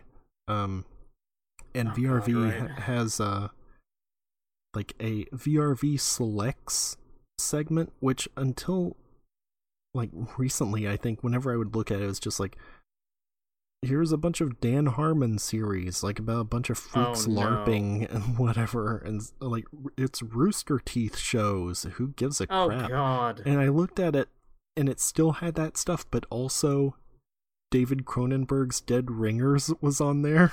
Okay, I mean that's good. And, like, David other- Cronenberg. exactly, what like just like speaking of Jeremy Irons, um, and so I don't know what's going on with that. Anyway, we're probably going to end up needing that at some point here. Uh, I know some sites that I would prefer to use Ah. instead. It's not the authentic JoJo's Bizarre experience for me, unless the like video JoJo's window Bizarre is surrounded by advertisements for games that tell me that I'm going to lose all of my cum. yeah, okay. Doesn't So, seem like a selling point to I me. I need my cum, Larry. I need to keep it inside my body. You're I don't just want. I don't want to play these games. You're General Ripper from Doctor Strangelove. You- You have to hold on to your precious bodily fluids. That's right. Uh, I got this Pac-Man figure coming. This Figuarts for twenty bucks. I'm gonna put it in a jar. It's really tiny. Uh, yeah, it's like four inches, so you know it's Uh-huh. average. yeah, that's right. That's average. an average, yeah, it's an average sized Pac-Man. What of it? Okay. Uh anyway, that's uh, Mischief Makers and the Lion King. Two games that don't have really a goddamn thing to do with each other other than I played them recently. And a third one I wanted to talk about, and I literally forgot what game it was. So oops. Uh, but it was better than the Lion King. So look forward to that, I guess. Uh, I'll have to talk about um maybe next week the Valis games because Oh I boy. finished all those as well. Uh, and hey, boy, talk about needing to keep all your cum. Am I right? No. Those those games went on a trajectory. Well, yes. You didn't play Oh, those though, right? no, I did not play the the the Valises that, you know. n- uh, look, we're gonna have to educate the next podcast, is what I'm saying. It's You need to already put your- marked as your explicit. I can't like put anything more on it. you need to you need to double mark it. okay. Put some kind of warning in the thumbnail. Caution: two grown men talking about Valis, just so everyone knows what kind of Mm. sick shit is involved. Uh, but hey, we need to talk about some more sick shit before we call it because we are finally getting to spoilers for Resident Evil 8 Village. Spoilers. Spoilers. So shut this podcast off if you didn't at the five minute mark and you intend to play Resident Evil 8 because uh, we're going to ruin probably. uh, It's got to be like almost half of the game, really. Maybe closer to three quarters. I'm not sure because the the I- Moreau segment's really short. Like I'm almost done with it. Yeah, I, I'm curious to see how far in this actually is because I played it quite a bit over the last couple of days. So, uh, do you want to just talk about the Vampire Lady? I feel the Vampire Lady is the thing that is really making this game do numbers. I guess so. Um. So Vampire Lady, everything you've seen about the Vampire Lady in media up before the release of Resident Evil 8, hey, guess what? That's it. well, kind of. You get the boss it. fight also. Yeah, that's the one thing that they probably did not show anything of, not even a little hint of it. But uh, pretty much everything else, like she's only in maybe like four actual cutscenes.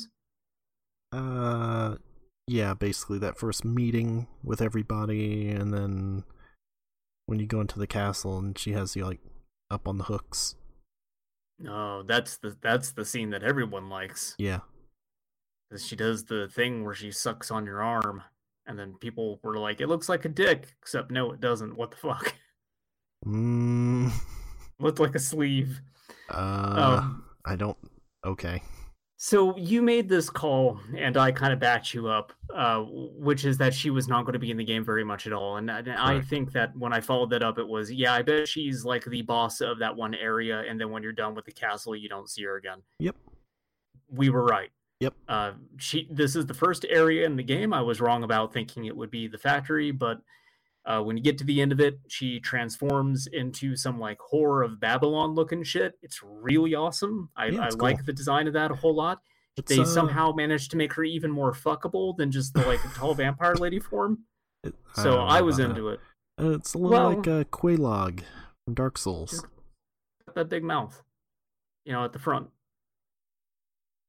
I want her to eat me. I want to get. I want to get forward, Larry. I mean, when you get that crystallized form of her uh, and sell it to the Duke, he's also like, ooh, shapely even in death.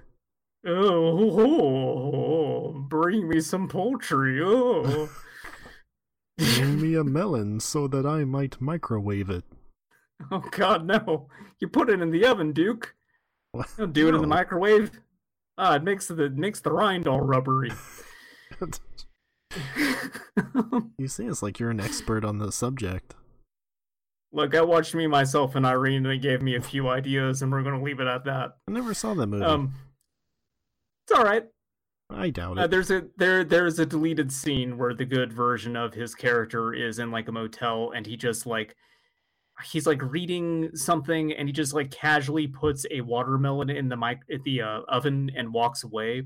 It was just supposed to be this quiet sight gag that they actually don't draw that much attention to, but then they just cut it from the movie. Uh, but as a kid, like watching all the DVD extras, I'd put the commentary on and have them explain to me what the joke was behind putting a watermelon in an oven. So very young George got to learn about how some people like to stick their dicks in fruit. It's a revelatory experience. I didn't actually stick my dick into fruit. I just want to make that clear. But I know what other people do. Anyway, uh, yes. Let's talk about the tall vampire lady. Well, there isn't that much to say, though. Is the thing. I thought when you were talking about spoilers, you'd mo- you'd mostly want to talk about the second area.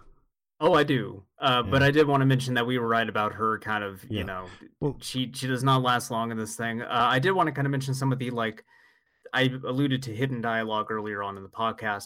Uh, specifically, when you kill her daughters, Yeah. you catch up with her shortly after that stuff. She'll have things to say about it. oh, okay. Uh, when you're I down did hear to that.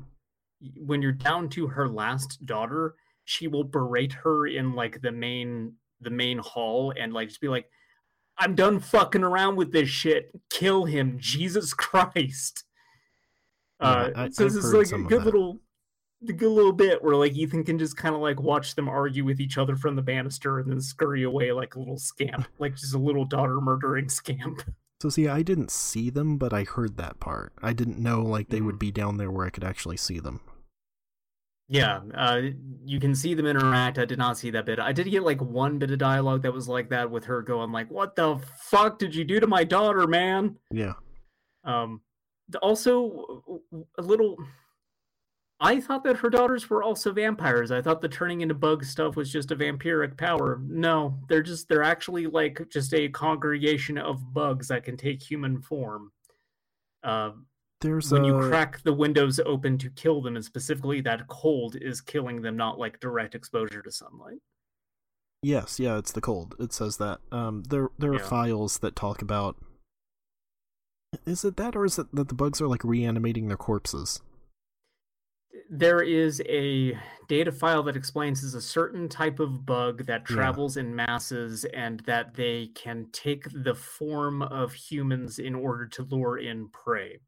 So I thought the implication was that it's actually just a sentient mass of bugs. I guess that also, yeah, it makes sense. It's not reanimating them because like Yeah. they do disperse into clouds. Also, I think what it's doing because there's another file that's just like, well, we laid out the body of these three women, we introduced the bugs to them, and on like the seventh day, the bugs started to change colors, so like the face was pale and the lips were red. Mhm. And so I took that as they were actually just consuming the corpse, and in the process of consuming the corpse, they were like adapting to resemble it at the same time. They were taking its place, but they were not reanimating them. maybe. Because it also describes him as waking up like newborns, uh, which I think also kind of goes in line with like this is a new entity. This is not someone coming back. Um, but anyway, you know, happy Mother's Day, happy belated Mother's Day to uh, Lady Dimitrescu. I'm sorry I murdered all your daughters. Yeah. Oops. Anyway, uh, then you head to House Beneviento. Beneviento? Uh, oh God. and that sure Can we talk about El Viento instead? I'd rather talk about El Viento. What's El Viento? So it's a game by the guys who did Ernest Evans. Uh, it was a Oh, working, not working designs. Um, it was Renovation Games. No, I don't want to one talk of about one that. of theirs. Wolf Team, as they were known overseas. Yeah. Um, yeah. So you ominously told me to have fun in House Beneviento, and I was like, "That's a weird thing for you to say to me. Why would you say it like that?" And I went in there, and there's a bunch of like little doll stuff. So like the the four lords, you have of course Tall Vampire Lady. You got Heisenberg. By the way, voice actor is phenomenal Told for. Heisenberg. He's great. Yeah, he is awesome. Uh, he's just this weird Magneto werewolf motherfucker. Yeah, he's like Nick Uh, Cage giant as hammer? Magneto. Yes, that is very accurate. He's he's great, and I'm excited to get to the factory. Uh, you have some weird kind of slug man. I forget his name. Let's call him Slug Sluggo I've or said whatever. several times. Sure, the island of Doctor Moreau. Um, Yep. then you have this doll and the doll's being controlled. It, it's basically a uh, scarface from batman thing hmm where like the the person puppeting the doll seems to actually be the the, the real entity behind it uh, even though the doll seems to have a life of its own.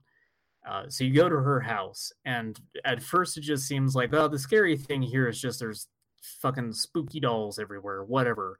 I- I- kick them over throw them in a fireplace like chucky like this is not a problem. Uh, but the weird thing about that house is like there's nothing to really pick up in there hmm like I kept going to rooms thinking I was supposed to do something. They're just kind of like empty rooms, basically, uh, until you go to the basement, and then everything turns into a goddamn nightmare. yeah.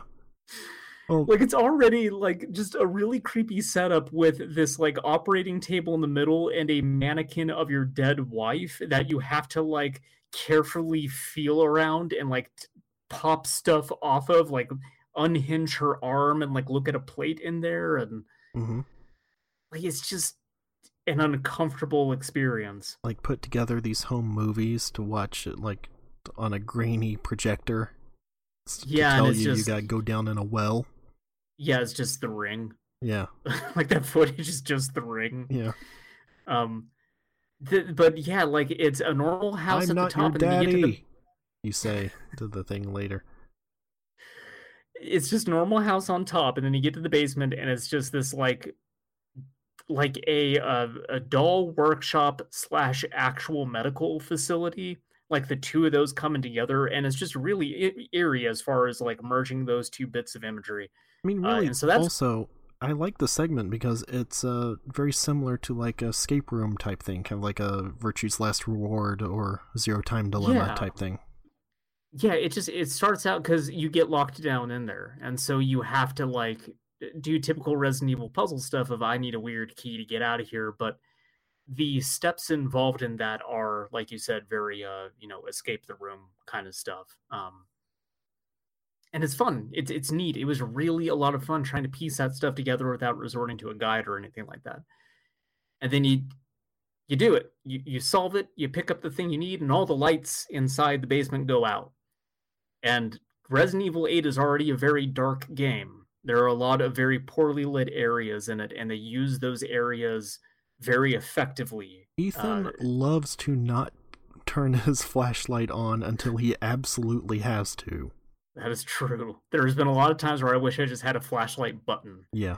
Um, and even then, the flashlight is really weak. You Yeah. don't get to see much more than like three feet in front of you. So everything being off in this place is already creepy enough because you know, like, uh, there's going to be some shit at the end of a hallway somewhere. Like, yeah, of Oh, course there is. yeah. The shit they put at the end of the fucking hallway, Larry. is some of the most distressing goddamn bullshit I've seen in any video game. It is easily the most genuinely horrific thing I've seen in a Resident Evil. Yeah. I've been over this before. I don't scare easily. Video games do not typically frighten me. A screamer is like maybe a good way to get me jump, as it is for most people. That's why like the the Five Nights at Freddy's stuff will actually get me to like kind of yelp and, and jump back a little bit because it's cheap. It's easy to do. What's hard to do is actually create something that will unnerve your audience because everyone is so unique. We all have different things that scare us. I'm fucking terrified of goddamn babies. So wh- whatever sick fuck made this video game, I'm putting you. I'm fucking coming for you. I'm getting on a plane tonight. it's like it was designed with you in mind. this Resident Evil is just for me. Yeah. Every Resident Evil Village copy is personalized, except they're all personalized to you. You get down the end of the dark hallway, and there's a gigantic fucking Wario head. Uh-huh. He's like, uh, "You want the fun? I uh, give you fun." Except it sounds weird because it's voiced by Elon Musk. Uh, what the fuck? yeah. Uh, Um, um, ruin it. I did. So Elon Musk ruined it. But so giant fetus monster flops into frame Mm-hmm. with its gigantic yawning maw that flaps around as its hideous vocal cords vibrate at a pitch and frequency that made my bones hurt. It's just like making goo goo noises and saying dada and stuff and It is. I'm positive they recorded actual baby talk, like actual babies, and then ran them through so many fucked up filters that it's not that it's just like the typical, s- like, we're trying hard to be scary thing, so we made the voice really deep and scratchy. It's like there's an ethereal quality to it that is really upsetting. It is like th- this is a real baby that they recorded saying all this shit, and it's coming to get you. it is, t- it is talking directly to you. so, in a Resident Evil game like this, when I see something new like that, I might start to like back up through the hallway and start popping off some shots at it to just, you know, suss out if there's a weak point. I booked it. I fucking Oh, I flipped my too. ass around and I just ran the goddamn fuck away. I mean, I well, for one thing, you can't shoot it because you don't have any ammo. Um, but for Oh, me, it's just yeah, I don't they- know they how fast it away. was. I didn't want to have to restart everything. It's fast.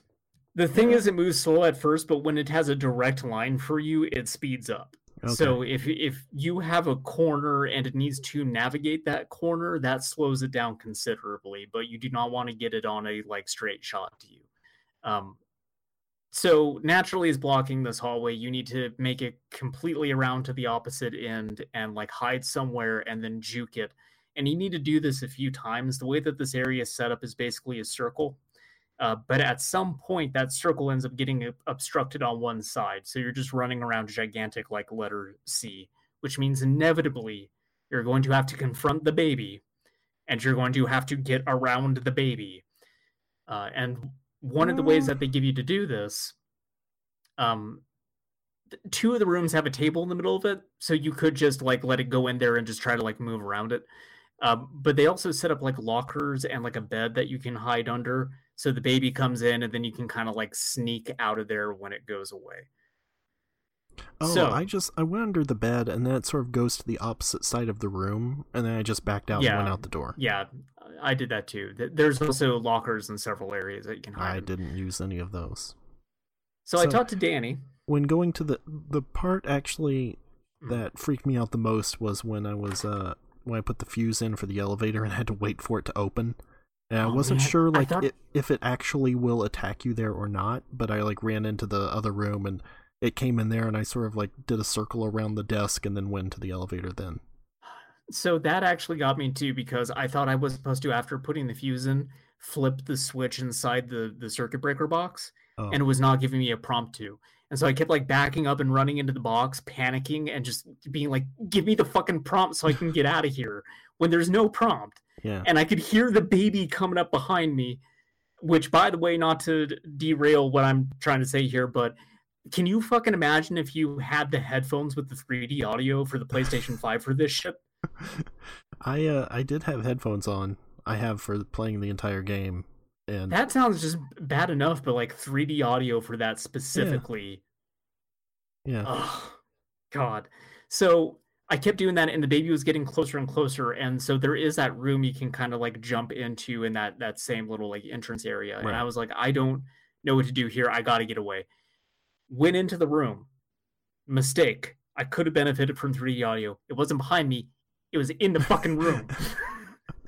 so I just went in there and I see the baby like immediately. I'm like, ah, god damn it! And I just fucking like put it back down.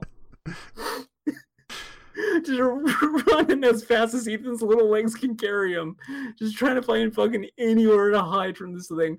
And then it wouldn't come after me. I got too far away from it, so like kind of tethered to its location. So I was like, oh man, fuck, I gotta go up and I gotta like look at the baby and get close to the baby to get the baby to follow me to get around the fucking baby. I hate all of it.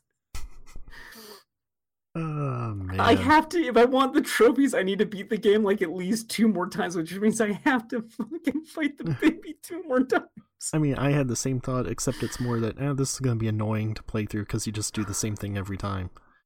Um, I imagine that area will actually go by quite a bit faster once you like, you know, you know what you need to do for Yeah, it. But, so- but that area is still designed to be a bit more slow paced and, and tedious than the previous one. yeah, so I uh I looked, I- was trying to tell Max about uh, your experience with this, um, and so I went to look up a video for it, and the video was like 15 minutes or something.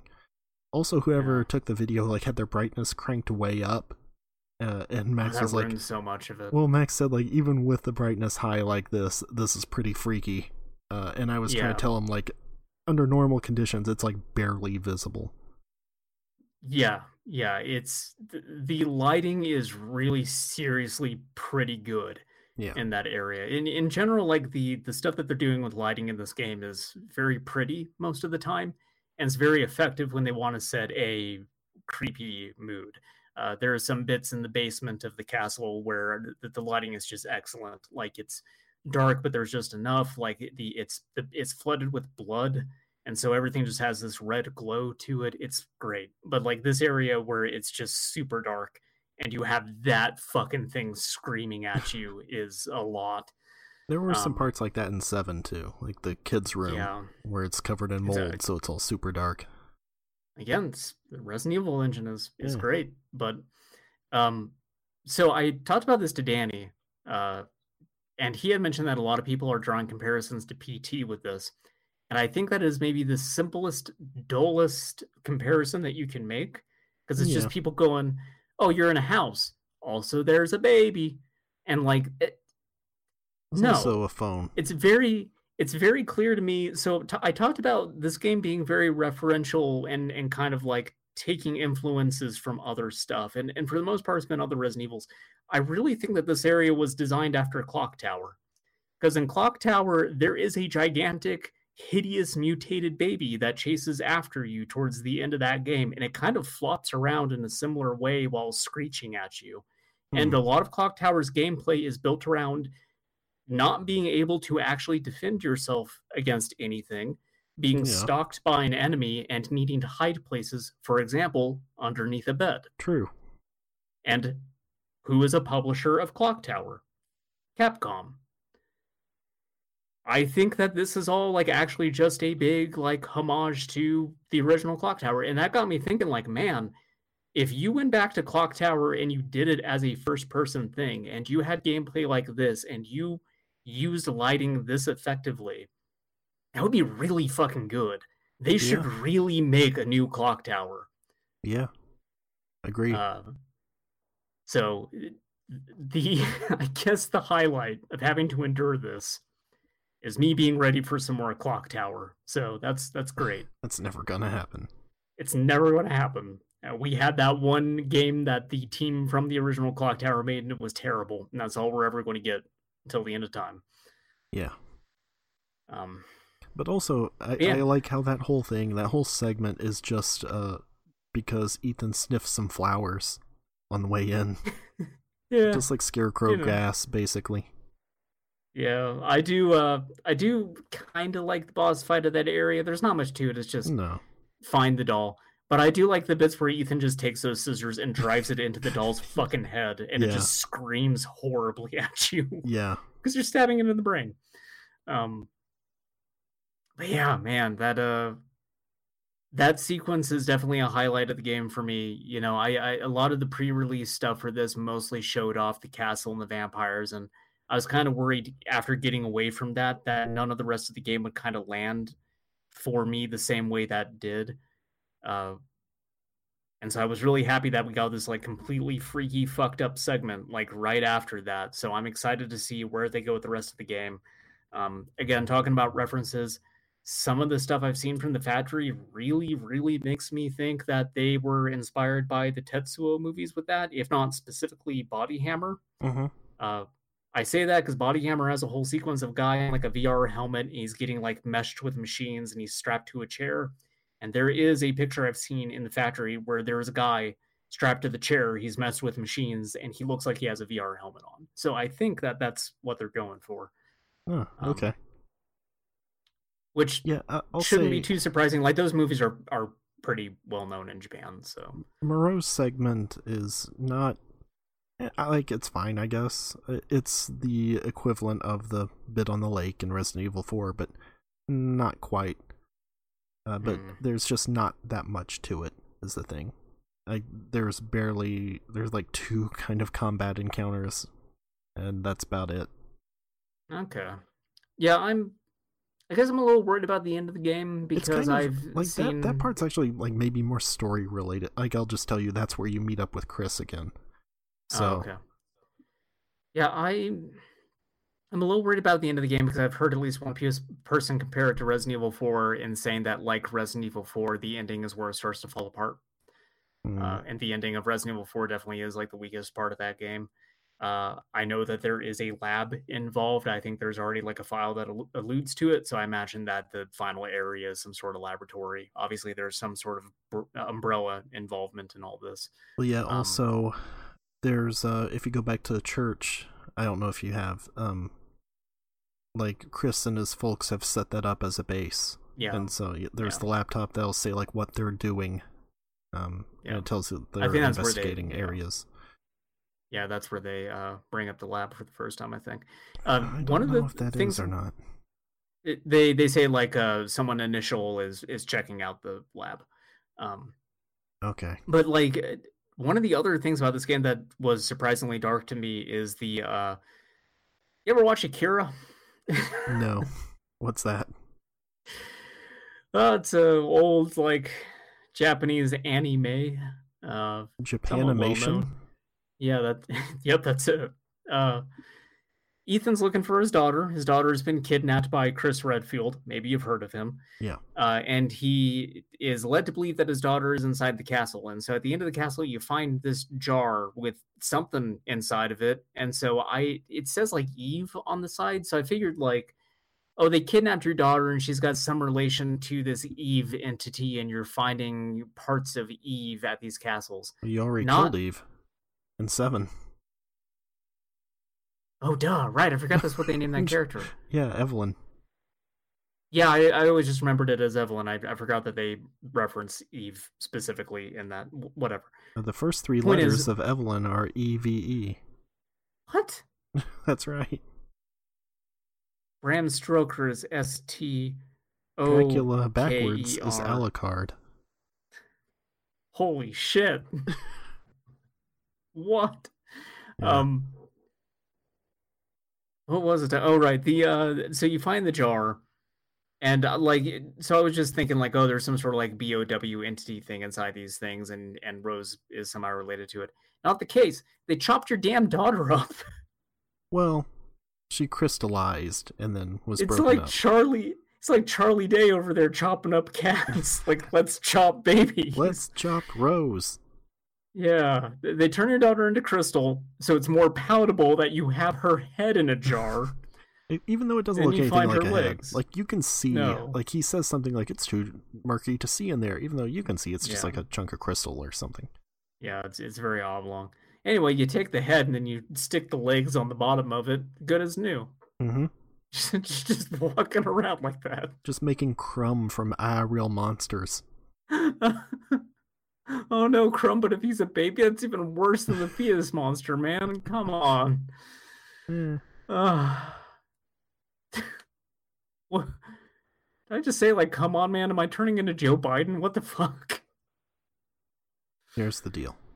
Uh, you can't just have a fetus monster walking around. I mean, come on, man. Uh, anyway, um, I am very excited to see where they go with the rest of this game. I said that numerous times, but I mean it. As soon as we're done here, I'm hopping off and playing more of this thing. Me too. Uh, I uh, really love Resident Evil 8 so far.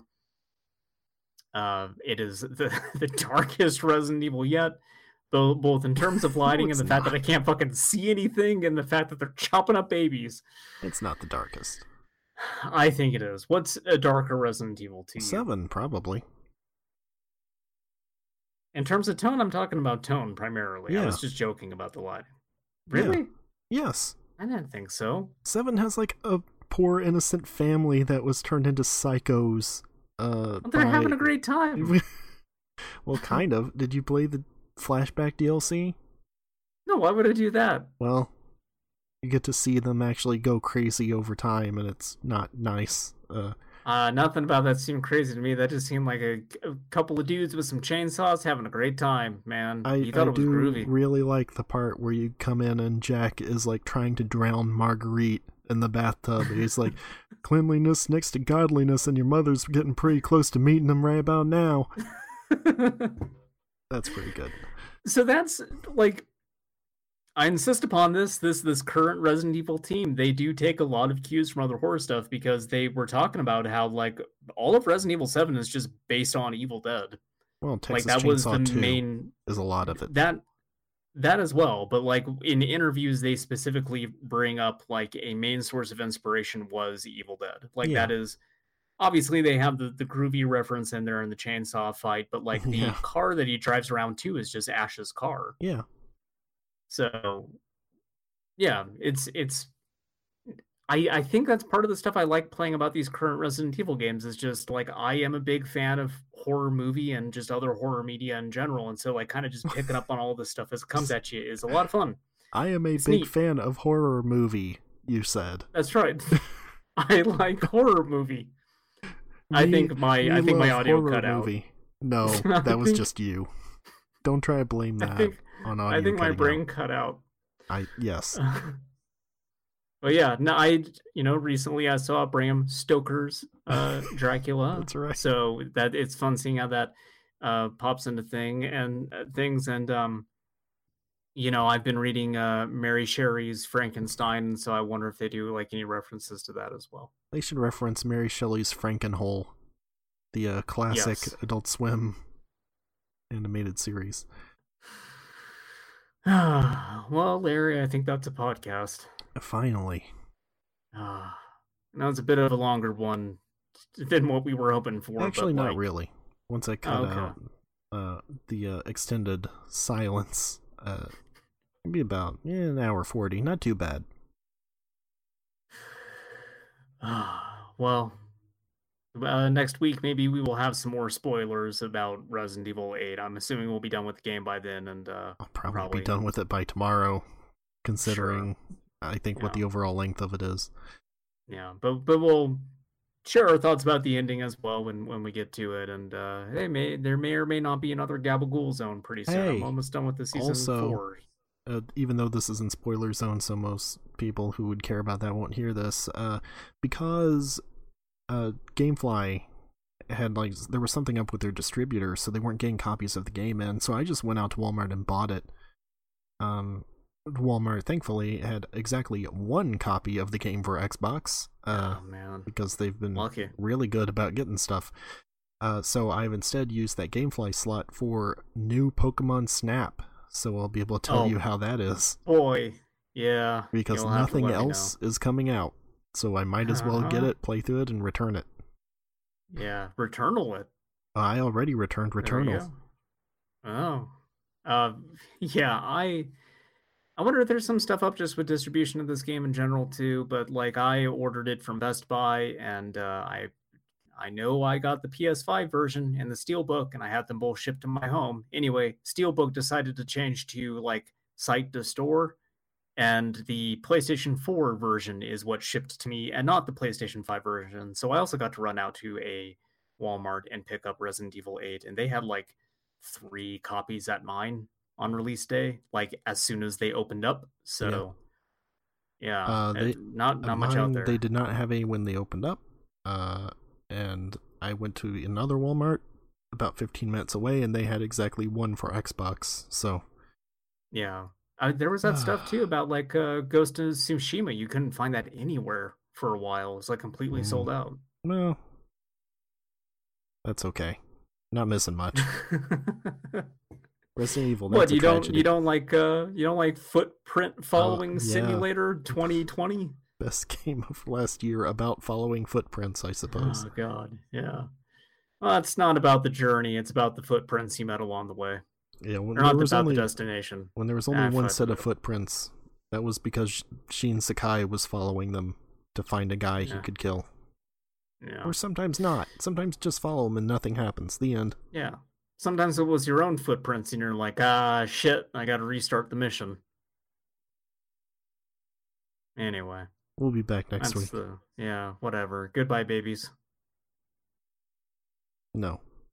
Do it right. Goodbye, di- goodbye, dinosaur babies. Goodbye, baby Sinclair. oh no, someone's gonna mod the game. It's gonna be a giant baby Sinclair chasing you down the hallway, just screaming, "I'm the baby, gotta love me." That'll make it even worse. Somebody must have made that mod already, right? Oh, they've got to like at, at least change the voice clip so it's baby Sinclair saying "I'm the baby." Yeah. Uh, Or Thomas the Tank Engine. That seems to be a common like well, they fodder for Resident yeah. Evil. They've already done that uh, with Lady Dimitrescu. yeah, I know. But I'm talking about the Fetus Yeah. monster. Anyway, goodbye dinosaurs. Oh, we're still shit. Yeah, goodbye dinosaurs.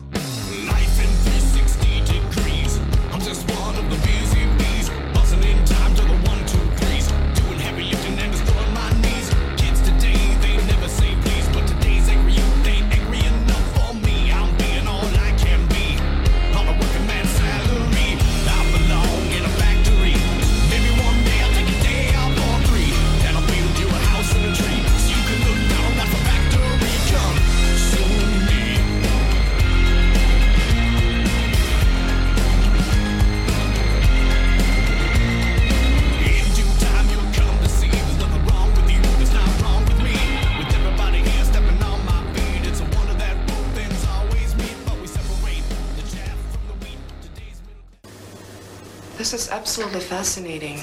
Right?